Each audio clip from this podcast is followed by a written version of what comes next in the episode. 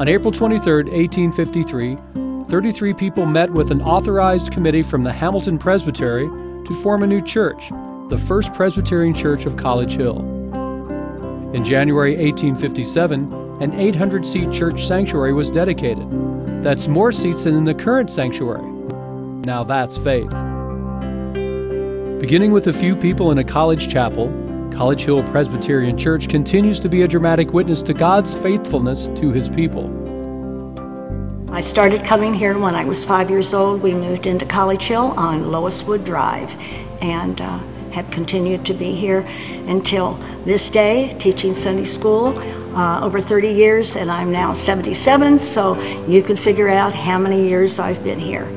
The church has grown. I got married here when uh, the first part of it was built. Uh, the new new sanctuary jutting out to Hamilton Avenue, uh, and then following that, Fellowship Hall, and then after that, the Barnabas Center. This church is my church, uh, my church home. I love it. Today, College Hill Presbyterian Church is alive with activity. It's home to many diverse ministries serving College Hill and beyond. It is truly a church without walls. There's a lot more happening at CHPC than you may know. Hi, my name is Michelle Himseth. I am the Facilities Director here at College Hill Presbyterian. Part of my job is to coordinate all the events and the different groups that come in and out of our facility. That in itself is a full time job. The main campus is just around two and a half acres in land. And it includes 14 adult classrooms, 7 preschool classrooms, 2 large banquet halls, 7 meeting spaces in the White House. Depending upon how the rooms are broke down, you could have 38 meeting spaces. This does not include the two libraries, the video library, as well as a commercial kitchen that we have on our grounds. In the month of October, we will have over 62 different groups using our campus to meet. On average, CHPC has around 730 different events on our campus a year. On a recent Saturday, we had nearly 500 people in our facility in just one day. On Sunday mornings now, we have 12 different Sunday school classrooms going on. That is a whole lot of activity. The sanctuary is probably a space that we're most familiar with. It's used for worship services, weddings, funerals, concerts, plays, and many other events. It seats 650 people. In 1961, Fellowship Hall was added. Today, there's almost always something going on in Fellowship Hall. It's used by Supper Club, the Super Choir, Strategies for Mothers, City Gospel Mission, and many other groups. I'm Glenda Bird, and um, my husband and I, Kenny Bird, uh, are a part of City Gospel Mission, and we help get churches organized to a Christian sports camp called Kids Across America. City Gospel Mission has uh, donated buses, provided buses for us to go as long as we fill them. So we've gotten together with area churches to put on a fundraiser, uh, pep rally. So we decided to have it and get together with the churches um, and brought it out to College Hill Presbyterian uh, to come and talk about Kids Across America and to just bring a place where the youth can come together, work, enjoy themselves, and then go out to camp and enjoy themselves and learn more about Christ. So we're just thanking everyone who put this together. We're thanking College Hill Presbyterian, where we were able to just hold this event. The Fireside Room is a cozy place for meetings, Bible studies, or just catching up with old friends. Both College Hill Writers Group and Mary's Circle meet here. In 1981, the Barnabas Center for Spiritual Growth was dedicated. The Barnabas Center rooms are used for Sunday school classes or meeting areas. Groups like Suzuki Music Lessons, Al Anon, and Delta meet in these spaces regularly. Great Hall is in the basement of the Barnabas Center. It is used as a gathering place for groups such as Treehouse, Christ Community, Women's Bible Study, and American Heritage Girls. Hi, my name is Erica Burton. I am the director of Treehouse Learning Center. We are a homework and enrichment program, and we work with grades first through fourth. And we just use the basement of College Hill Presbyterian Church to tutor the kids. We get one on one interaction with every child each Tuesday and Thursday. and um, the kids they just love our program because they're able to interact with each other. We start our day by playing games. Then after that, we have circle time, and then we go into our tutoring session where we work on homework and we study with the kids. We prepare them for their testing on Fridays.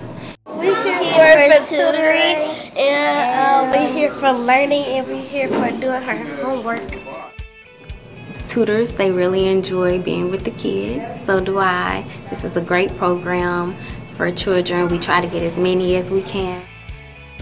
The preschool wing of the building is primarily used for Sunday school, childcare, and 3C's nursery school. It's a very active place. The White House is a place for care and counseling.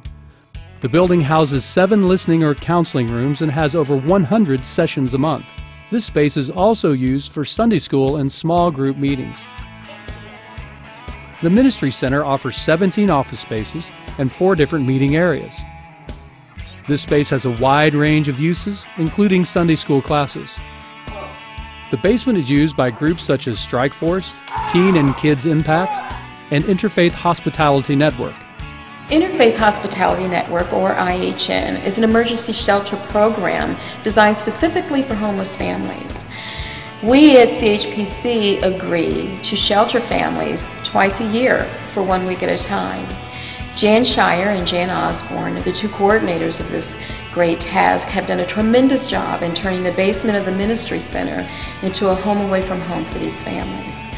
We, along with other congregations in the College Hill neighborhood, uh, spend a week in providing shelter and meals and various activities for these families.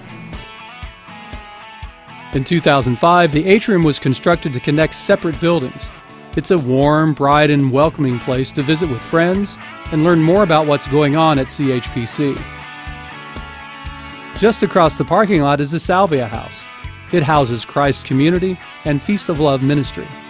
I'm Karen Lane, and I'm the co founder of Feast of Love Ministries.